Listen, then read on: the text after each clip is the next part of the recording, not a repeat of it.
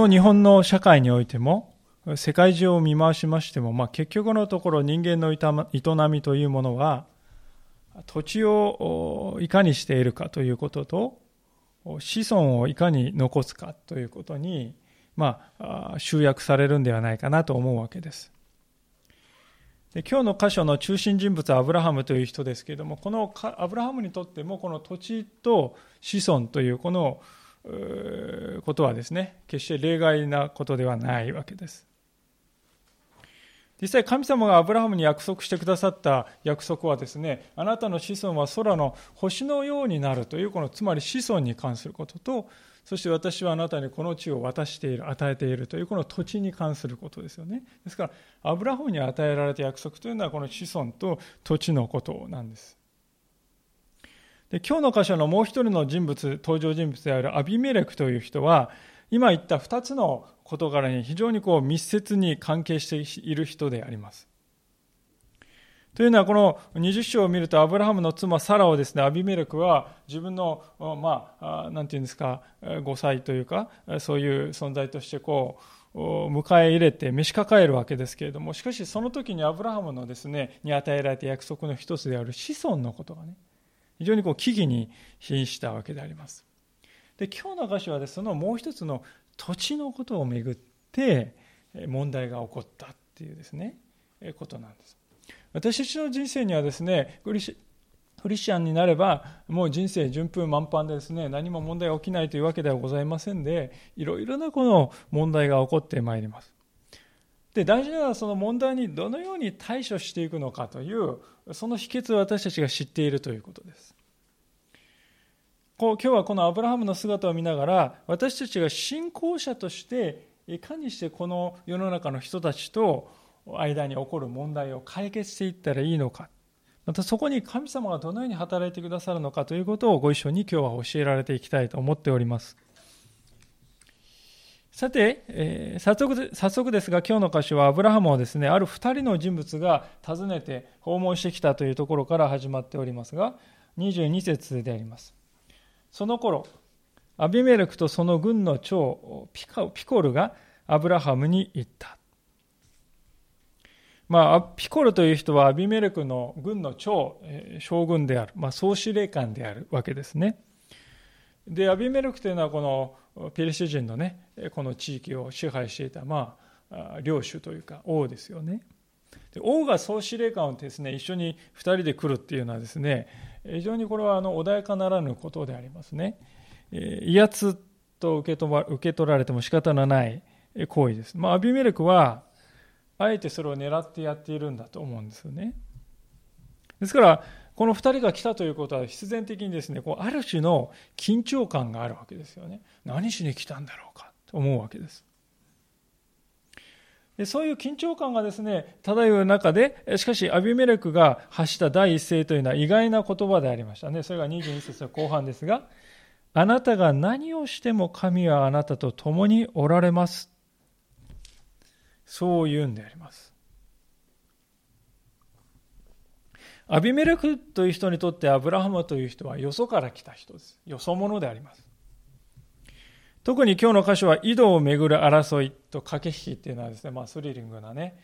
この駆け引きがテーマなんですけれども、まあ、この日本でもですね、最近あまりこのカナンの地が暑いって言えなくなってきたなと思いますけれども、ちなみに昨日ちょっとネットで見ましたら、アフリカの今の気温って32度とかね、29度とか、え、東南アジアでも33度とか、日本が世界で一番暑いんではないかというようなですね、気もするわけです。まあ、ともかく、カナンの地の真夏はですね、40度以上にもなることもあるんですね。で私たち日本に住んでいる、で、水をひねればですね、あの、ジャーッと出てくるような便利な生活ではない。当時、井戸をいかに確保するか、水をどうどうどうにかして確保するかっていうのはもう命に関わる問題であります。アビメルクはこの問題をめぐってアブラハムから力ずくでですね、この、えー、敵対するということもできたと思うんですが、しかし彼はそうしないで、何と言ったかというと、むしろ私と平和条約を結んでくださいという依頼をしてくるわけですね。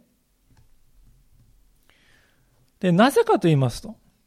これちょっと意外なことですけど、なぜかと言いますと、それはアブラハムの周りで数々の驚くようなことが起こるというのを見てきたからであります。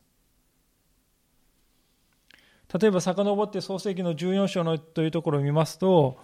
東の方からシュメール人のですね、連合軍が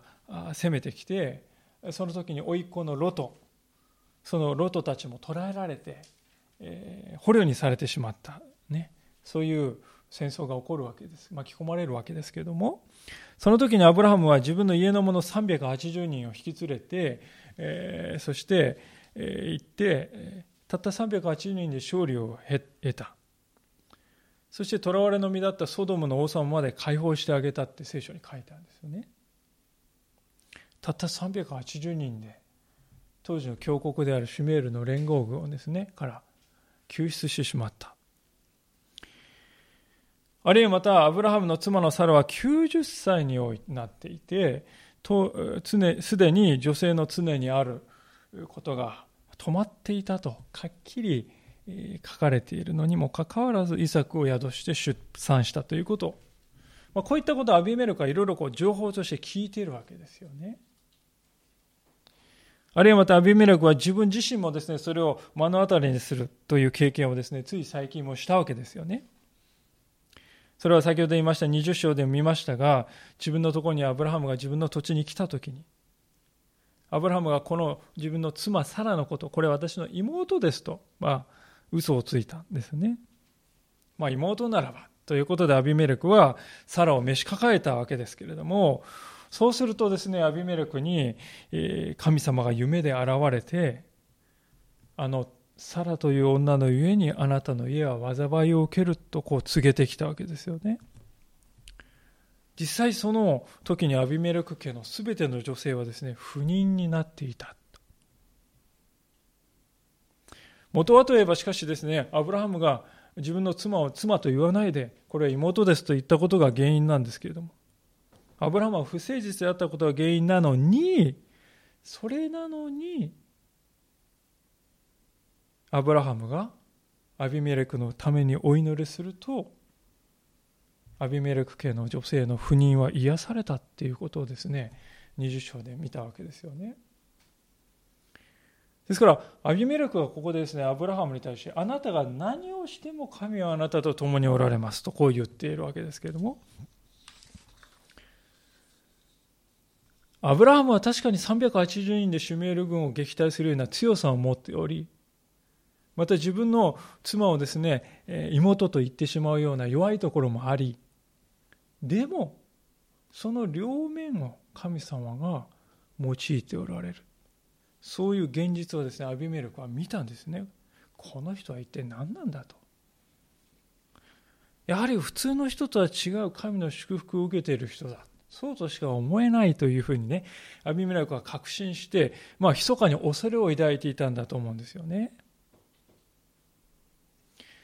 しかし、だからといってアビメレクはじゃあ手放しでアブラハムをですね、称賛したり、また全面的にもう信頼して親友のように振る舞ったかというと、決してそうではなかったっていうんですよね。23節から24節でこういうやり取りがありますが、それで今ここで神によって私に誓ってください。私と私の子孫を裏切らないと。そして私があなたに示した誠意にふさわしく、私にもまたあなたが起立しているこの土地に対しても誠意を示してください。アブラハムは、私は誓います、と言った。皆さん、誓いというのはですね、その人が信用できると思っているならば必要のないことですよね、基本的にはですね。例えば皆さんがですね、家族の一人からですね、これやってくれないってこう頼まれたといたします。いいよってね、答えてあげた。で、その後ね、絶対やるって誓ってくれる？とかって言ってきたらですね、ほとんどの場合皆さんね、不機嫌になると思うんですよね。信用してないのか、俺を、みたいなですね。自分の信頼性に対して疑いを表明してきたと思うわけですよ。誓ってほしいって言われたらですね。でその時私たちはね、自分という人間は誓わないといけないぐらい信頼されていないのかとね、嘆かわしい気持ちになるかもしれませんね。ですから、イエス様はですね、えー、マタイの5章の37節というところで次のように語っておりますね。まあ、有名な言葉ですけど、皆さんよくご承知のところと思いますが、まあ、一応開けておきたいと思うんですけれども、マタイの福音書、新約聖書の一番最初ですが、マタイの福音書の5章の37節というところですが、えー、新約聖書の8ページになりますね。マタイの福音書の5章37節をお読みいたします。マタイ5章37節あなた方の言う言葉は、はいははい、いいえはいいえとしなさい。それ以上のことは悪いものから出ているのです。はいははい、いいはいいえとしなさい。それ以上のことは悪いものから出た。悪いものだとイエス様は言います。これは何を意味しているかと言います。はいははい、いいえはいいえと言っても信じてもらえないような生き方をしてはいけないっていうことですね。あの人ははいって言ってるけど実は裏ではいいえなんじゃないだろうかとかね。いいえって言ったけども実は本音ではとかね。そういうふうな生き方をしてはいけない。あるいはまた私たちが「はい」って言った時に「本当？証拠が欲しい」って、ね「はい」って言ってんでしょはいはいなんですよ。だから誓うよとかってですねはいにいろいろ加えるような生き方ですよね。つまり誓わなくては信じてもらえないようなそういう生き方をしてはいけませんよということですね。あなたの言葉が常に「はい」って言うとああの人が「はい」って言ったら「はい」以外何でもないよなあの人が言えてこれは確かにできないんだろうなうん分かったそうね思ってもらえるような生き方をしていきなさいというのはこのイエス様の言われたことの意味であります。クリスチャンというのはこの「はい」は「はい」「いい」は「いいえ」といえばそれで事足れるような誠実な生き方をする、ね、そういう人のことなんだと聖書は言うわけでありますね。でそれが私たちのですね、えー、生きるべき道なんですけれどもしかし現実の生き方をしていきますとですね私たちはいかに誠実に生きたとしてもいかなる人からも信頼されるということはなかなか難しい面もありますね。実際聖書が教える信仰の先輩たちの姿も決してそんな完璧なものではありませんね。私たちも理想と現実のギャップでこう悩まされることが多々あるわけであります。例えばこのアブラハム。信頼してもらえないわけですよね。まあ、それは当然ですよね。よそ者として来てね。民族も違えば言葉も違うんでしょう。そういう人をいきなり100%信頼できるなかなか難しい。で、そういう時に私たちはどうして信じてくれないのかといろいろ悩むこともあるでしょう。で、私たちはしかしそういう状況であっても決して卑屈になったり落ち込んだりしてはいけないということですよね。むしろ私たちが自分の弱さゆえにこういう状況に陥った時には、じゃあこの状況の中で神様はどのようにご自分の栄光を表してくれるだろうかとそう考えるということが大事であります。なぜかといえば、往々にして私たちにとって逆境こそ信仰が強められる機会になる。逆境こそ神様が用いる機会になる。そう聖書は言うからであります。もう一箇所開けてみたいと思うんですけれども、第2コリントの12章の9節というところ、同じく新約聖書ですけれども、コリント人の手紙の第2の12章の9節です。今度は新約聖書の371ページになります。第2コリントの12章の9節371ページをお読みいたします。しかし主は、私の恵みはあなたに十分である。私の力は弱さのうちに完全に現れるからであると言われました。ですから私はキリストの力が私を覆うために、むしろ大いに喜んで自分の弱さを誇りましょう。神様は私たちの力は弱さのうちに完全に現れるからであるそうパウロに言ってくださったということです私たちは強いさの中にね、神様は強さを表し、完全に私を用いてくださって思いがちなんですけども、聖書は反対のメッセージを言っております。私の恵みは、ああるいは私の力はあなたの弱さのうちに完全に現れるのだと。私が、ですから聖書は私が弱い時にこそ私は強いとね。そういうわけであります。私たちが自分自身の、ああ、弱い。これは自分の弱さだ。だから取り除かなくてはならない。これを克服して強い人間にならなくてはならない。そう考えるんですけれども、そうではない。むしろ、これは私の弱さだ。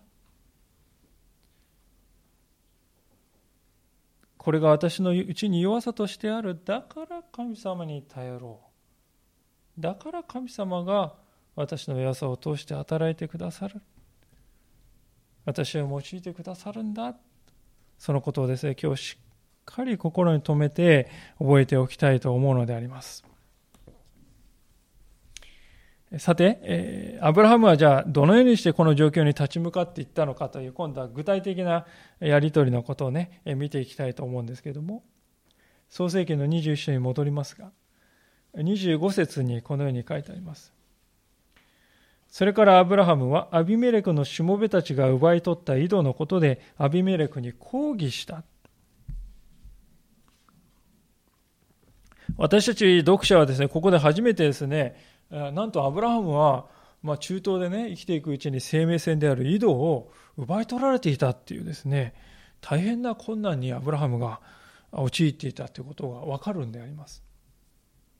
でにもかかわらずアビレメレクはですね23節にあるような私があなたに示した誠意にふさわしくなんていうね言いながらこう近づいてくるわけですよね非常にこう恩着せがましい言葉ですよねそういうこうそちらの顔して恩着せがましい態度で来る背後で手下たちがですね アブラハムの井戸を奪い取っているっていうねそういうひどい仕打ちをしてきていたんでありますアブラハムはしかし、そのような理不尽な仕打ちを受けても、力に力で訴えることをしないで、主に委ねてじっと時を待っていました。彼は軍事力とか財力とか、あるいは策略ということに訴えることをしないで、忍耐しながら主の時を待っていた。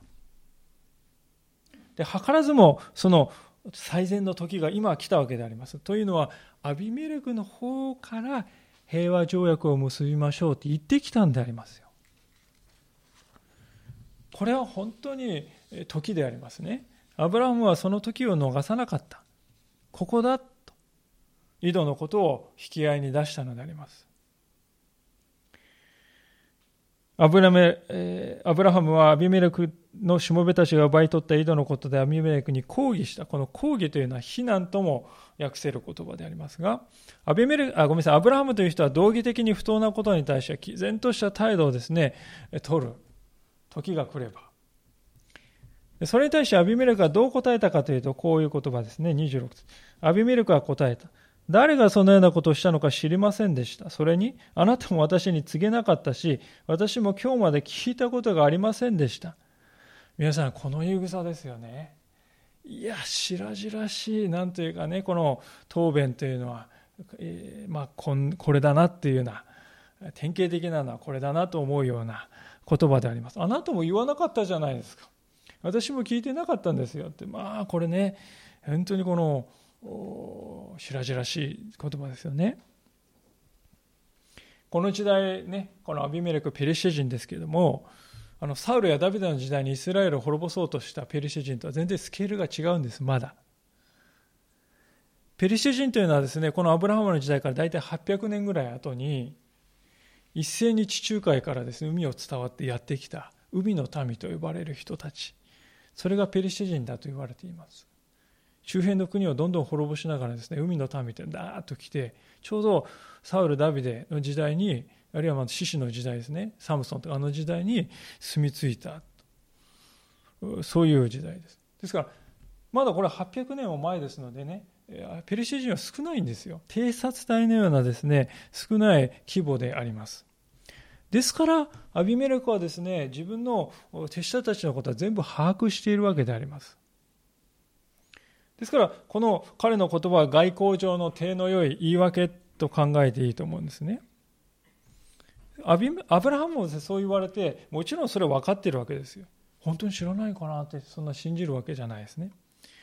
さて、アビメラク、知らぬ存ぜぬで押し通そうとする気だな、とね、アブラハムは思ったと思うんですね。で、こういう態度ね、とぼけたような態度、しらしらしい態度が出てきたときにですね、皆さんどうするでしょうか？もともとアブラハムは掘った井戸なんです。返してもらうの当然じゃありませんか？って言ってね、自分、あんたの方が間違ってるんだって言って自分を正当化してですね、あんた何とぼけてるんですか？って強く出てもおかしくはないし、私たち大体そういうふうにやるんじゃないでしょうかね。自分は正しいんだ。正義はこっちにある。ね、正義を盾にどこまでもですね、押し通そうとしていくってことがよくあるんじゃないかと思います。皆さん、しかし、いかに自分が正しかったとしても、その正しさだけで交渉がうまくいくということは、めったにないということを私たちは知っておきたいんですね。こっちが正しいんだから、ただその正しさだけ握ってですね、交渉して、えー、受け入れられるというのは、よほど相手が素晴らしい人格者の場合だけですよね。私たちが悩むのは相手が自分を信用してくれないっていう時に悩むわけです。信用してない人に対してですね、こっちは正しいんだっていうだけでね、立ち向かっていくとどうなるか火を見るより明らかです。では、そういう人たちにどういうふうに接したらいいんですかって、そういう知恵を私たちは知りたいと思うんですが、ここでね、アブラハムが取った行動っていうのがそのヒントを与えると思うんですね。実に知恵深いものだと思います。27節そこでアブラハムは羊と牛を取ってアビメレクに与えた。こうして二人は契約を結んだ。アブラハムは羊の群れから7匹のメスの子羊を別にしておいた。アビメレクはアブラハムに言った。今あなたが別にしたこの7匹のメスの子羊は何のためのものですか？アブラハムは言った。私がこの井戸を掘ったという証拠になるように、7匹のメスの子羊を私の手から受け取ってください。それゆえその場所はベールシェバと呼ばれた。彼ら二人がそこで誓ったからである。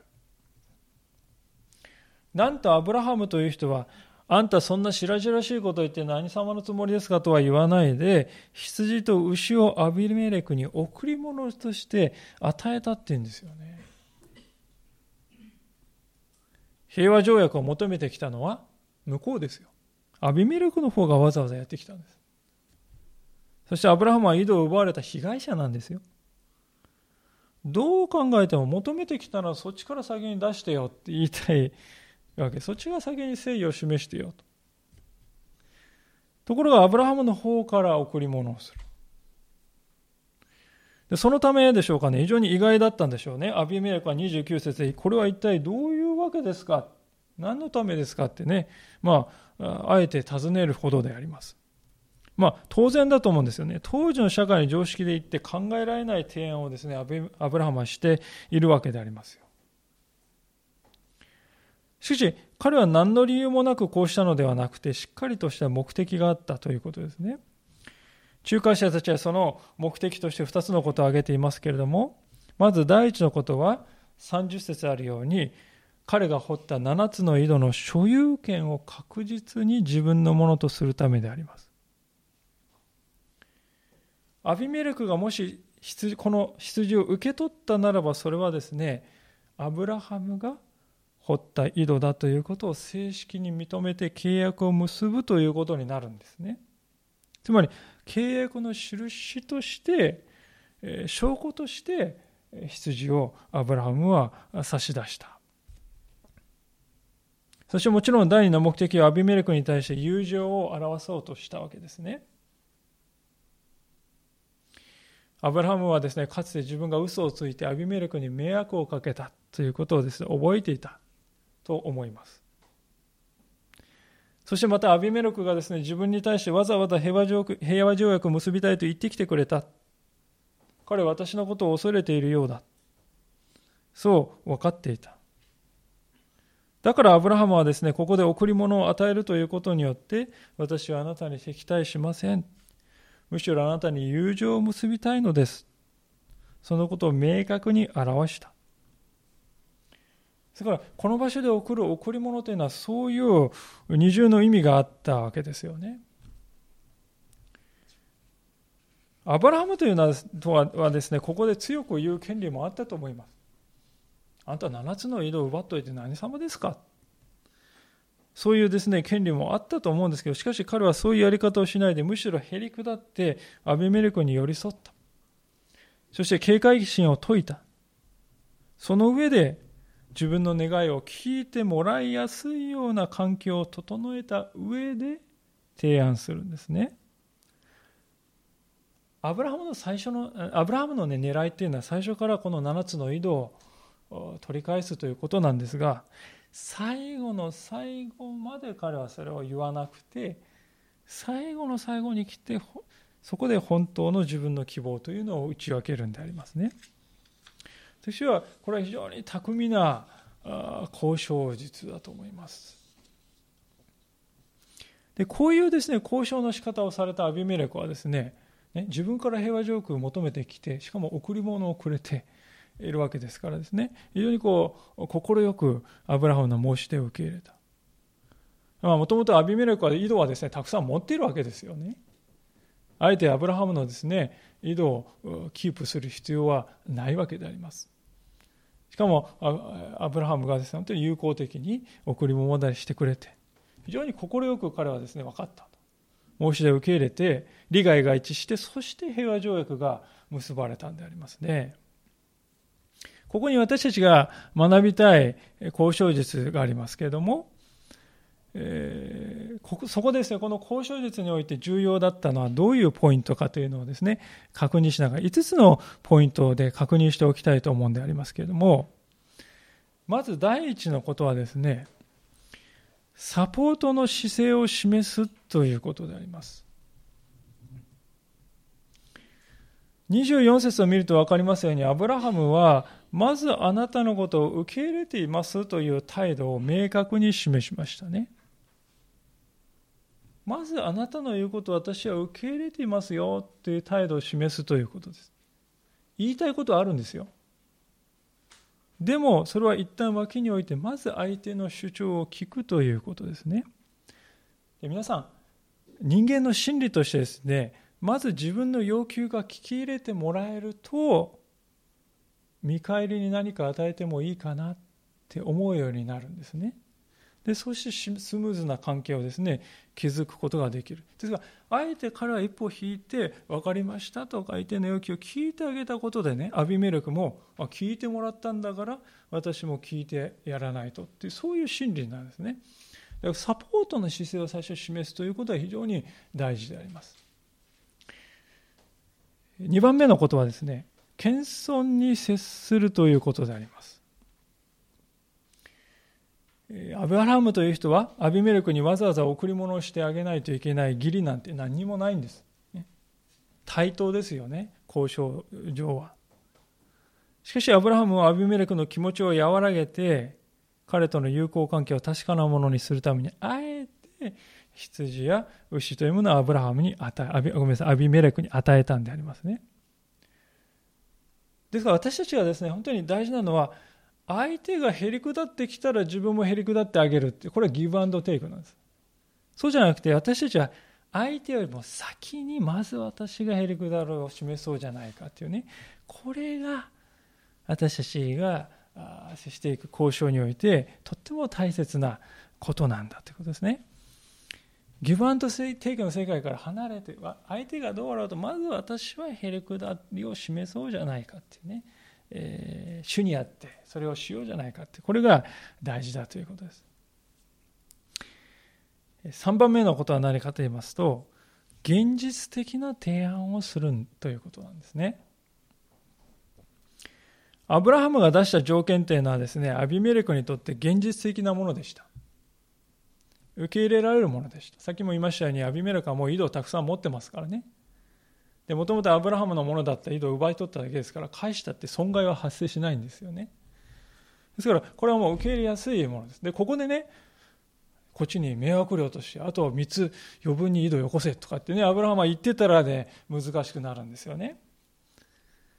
えー、ですからでしかもアビメレクにとってみればもともとアブラハムのものだった井戸を返してしかもこっちはねだから損害ないのにしかもこちらは平和条約結んでもらえて。安全も確保できる。実利は非常に大きいんですよね。ですからアビメレクは非常にこれ受け入れやすい提案です。私たちはしばしばね自分は正しいんだってね相手が間違っている。だから相手にちょっと痛めつけないととか相手に損害を負わせないととかねこの何ていうんですかこう埋め合わせをしてもらわないととかってプラスアルファ。ね、プラスアルファのつもりだったのが2倍ぐらいになってね、えー、やってくれないとって。って、相手がとてもね、受け入れがたい、非現実的な要求をですね、ぶつけて、聞いてくれない。と言ってですね、えー、フラストレーションを溜めてしまうことがありますね。で私たちは本当にそういう要求をすると相手はですね態度をかたくなにして決まるものも決まらなくなっていくということであります。ですから本当にこれはね相手にとってこれを受け入れやすいものだろうか受け入れられるものだろうかって相手の立場に立って考えるということですよね。さあ4番目のことは何かと言いますとそれは道義的に正しいかということですね道義的な正当性を持っている提案かどうかということです自分がしている提案が道義的に見て理不尽なものでないかどうか客観的に見ても正しいものであるかということは非常に大切ですね。というのは皆さん、先ほど現実的な提案をするって言いましたけど、現実的であってもですね、相手の良心に訴えることがなかったら、人の心を変えることはできないんですよね。この井戸はもともとはアブラハムが掘ったものです。ですからこの場合アブラハムの方に正当性があるわけです。人間には良心が備わっています。本当に正しいことは何かということをうすうす分かる力が与えられています。アブラハムはアビメレクの良心に訴えました。そのためには道義的に正しいということがね、えー、ないと相手の良心に訴えるということはできないということですよね。さあ、最後の5番目のことは何かと言いますと、時期を見極めるということなんですね。一番大事なことがこれであります。アブラハムはアビメレクの方からアプローチしてきたというこの時をね、しっかり捉えました。その時に、では私も、と自らの願いを申し出ましたね。非常に時期を得た、時期を得た提案でありました。これでね、皆さん、アブラハムがですね、キーッとカーッとなってしまってね、一刻も早くあの不当な占領をね、えー、解かせてやらないといけないとかってですね、えー、自分が手下を引き連れてアビメレクの方にね、えー、行ってたら、えー、要求してね、あんた要求してたらですね、こんな結果は絶対ないと思うんですよね。えー、かたくなになってですね、戦争になってたかもしれませんね。こういうふうに時期をしかし見極めるためにはですね、忍耐が必要であります。時流の目を読む、時期を見計らうことができる人というのは忍耐できる人であります。ですから聖書は忍耐することの大切さを私たちに語っていますけれども、決してそれはですね、伊達ではなくて、それが本当に人間関係において非常に大事だからこそ言っているわけですよね。今この時である神様が示された時まで本当に私たちは待つということも大事です。まあ、そういうわけで、これら5つの条件が揃ったことによってスムーズに交渉を運んだんだと思うんですよね。じゃあ私たちはこの5つの条件をですね、いつも心していれば常に何やってもうまくいくかというと、まあそうでもないと思うんです。一番大事なことは何かというと、この交渉の成立を可能にしたのは、ただ神様の祝福のゆえなんだということです。なぜかというと、そもそもアビメレクがアブラハムのところに来て平和条約を結びたいと言ったのはですね、アブラハムを見ていると。神様の祝福はですね、いつも注がれている。この男はただものではない。それを見たからね、恐れが来たわけですよ。この男とは平和を平和条約を結んでおかなくてはいけないと思わせるような彼に対する神様の祝福を見たからアブラアビメレクはやってきたわけであります神様がアブラハムに対して真実であられてご自分がアブラハムに立てた契約に対してどこまでも忠実であったからアブラハムは周りの人たちと良い関係を築くことができたんだということですね。神の祝福が私のうちにある。だから私はこのね、周り中知らない人だらけのこの、ね、ポーンとこう、引っ越してきてね、え、誰も知らない中にポンと置かれて、え、いたけれども、でも神様は祝福があるから私はこのところでこうやって生きてこられたんだと。そういうことを忘れてしまったらですよ。私たちの人間関係は単なる人間の駆け引きに終わるんですね。交渉が真の意味で勝利に終わるのは神が働かれる時なんだ。そのことをです、本当に覚えておかなくてはならないと思うんですね。で、アブラハムという人は本当に信仰の父と呼ばれ、イスラエルの、えー、ね、父と呼ばれるのはですね、やはりこの全ては主によるんだというところを彼は本当の意味ではわきまえていたからだと思うんですよね。このアブラハムの信仰の姿勢をですね、どこに見ることができるかというと、33節で見ることができると思うんですね。アブラハムはベールシェバに一本のタマリスクの木を植え、そこで永遠の神、主の皆を呼び求めた。これは記念植樹ですよね。この木を見るたびにいつでもですね、思い出すんですよ、この時のこと神が共におられる。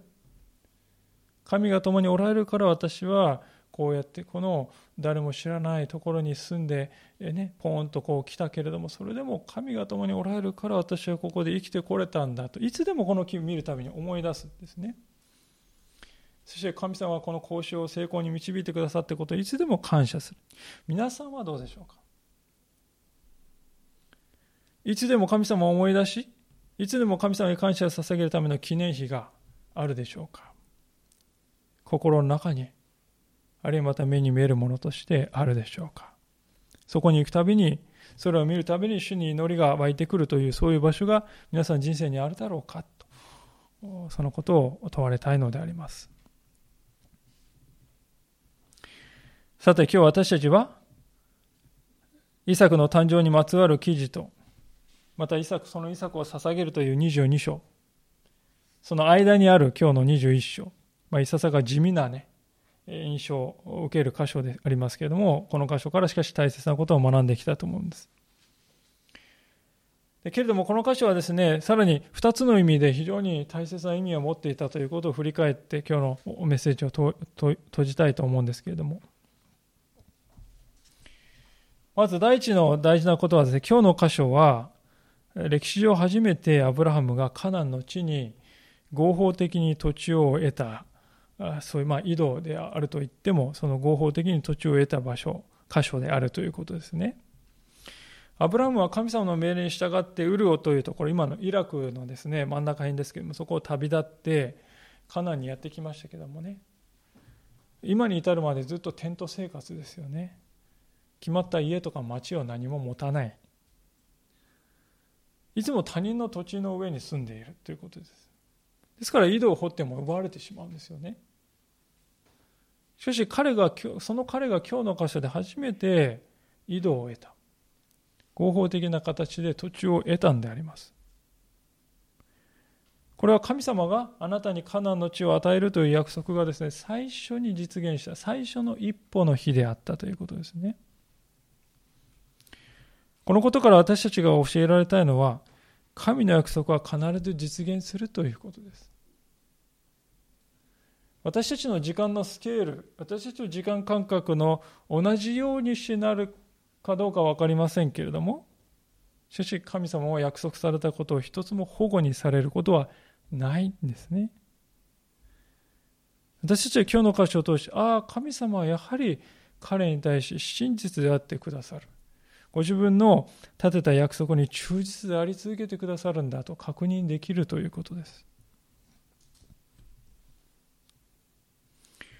それが第一の大事なこの箇所のですね示す意味なんだと。神の約束が必ずなるということ。その一歩を私たちは今日の箇所を見たわけですけども2番目に大事なこの箇所の意義というのはですね異教の世界の真っ只中でどのように生きるべきかというその明確な基準をですねアブラハムが私たちに示してくれているということです。この日本に生きるキリスト者である私たちにとってはこれはとても大事なことだと思うんですね。まあ、よく皆さん耳だこだと思うんですけども、日本のはクリスチャンが約1%しかいないと。しかも毎週教会に通っているのはその1%のうちの4分の1ぐらいだと。まあ、嘆きにも似た声をですね、よく聞くわけでありますが、皆さん思い出していただきたいんですね。アブラハムはこの箇所のアブラハムは私たちに比べ物にもならないですよ。カナンという広いところの全土の中で誠の神を求める人は彼一人しかいないんですから。私たちは今日ね集まって共に励まし合いながらねどうだった？最近どう？そういう兄弟姉妹が与えられてますよね。また神の言葉である聖書をいつ何時でもね好きなだけ読むことができる。そういう中にありますがアブラハムはそうではない。兄弟姉妹もおらず聖書もなく。周りにいるのはいつですね、自分に敵対して襲いかかってくるかもしれない、そんな人に周りを取り囲まれて生きているんですね。そして同じ神様を信じている人は自分の家族以外には誰もいない。もう想像を絶するような逆境の、宗教的な逆境の中で彼は生きていたわけです。決してですから私たちはですね、そのアブラハムを見るときに、この日本に生きて、マイノリティとして生きているんだけども、しかし決して卑屈になるのではなくて、アブラハムのこの姿から学んで、大しく歩んでいきたいと思うんですね。そこで、誠の神を知らない人々の中で生きるということについての大切な3つの原則を確認して終わりたいと思うんですが、まず第一のことは、主の御前に忠実な信仰の生涯を歩むということであります。アブラハムは信仰に行きました。その目はいつも主を見つめていました。でそういう証の生き方というのは彼の周りに平和を生み出していったということですね。一箇所開けてみたいんですけど、信玄の16章の7節というところを開けてみたいと思うんです。信玄というのは聖書のほぼ全体の真ん中あたりですけれども、信玄の16章の7節旧約聖書の1113ページです。信玄の16章7節旧約聖書の1113ページです。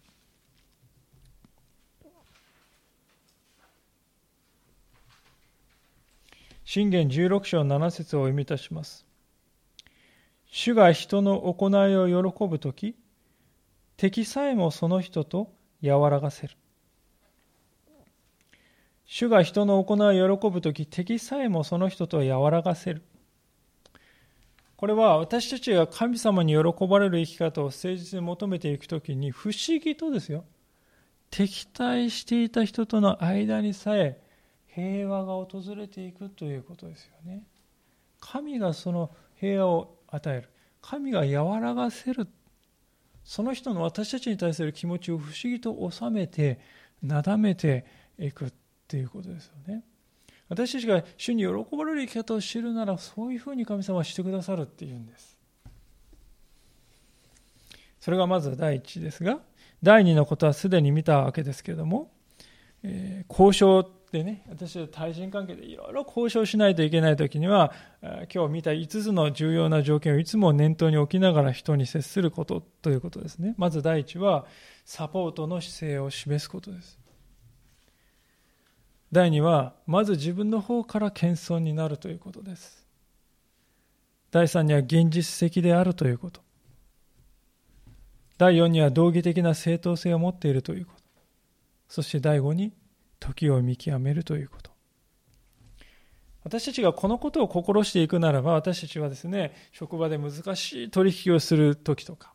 あるいは家庭の中で難しい問題に直面するときでも、あるいはまた自分に対して敵意を示してくるとき、人に対しても平和を生み出すことができるようになっていくのではないかと思いますね。そして最後のことですけれども、それは共におられる神様の祝福をいつも味わう。共におられる神をいつも見つめて生きる。その祝福をいつも心に留めるということです。神様はご自分を求める者にですね、人知を超えた祝福を与えることができるお方だということです。アブラハムという人の姿を見ていくと彼は本当に失敗だらけの賭けだらけの人でありますけれどもそれでも彼の人生に祝福が注がれているという現実を私たちは見るんですよね強烈なですね本当に私は印象を受けますね彼が立派だからとかね素晴らしい人間だったから人格者だったからだから祝福されたんじゃないんですよね。ただ神様はご自分の立てられた契約とその契約により頼もうとするアブラハムの信仰ただそこだけを見て神様はアブラハムをここまで祝福してくださったということです。周りの異教徒から見てもそれは明らかに分かるようなものだったということですよね。詩篇の44編の 3, 3節というところに次のような言葉があるので、まあ、最後にそこだけ開いておきたいと思うんです。詩篇の43編の4節というところですが、あごめんなさい、44編の3節です。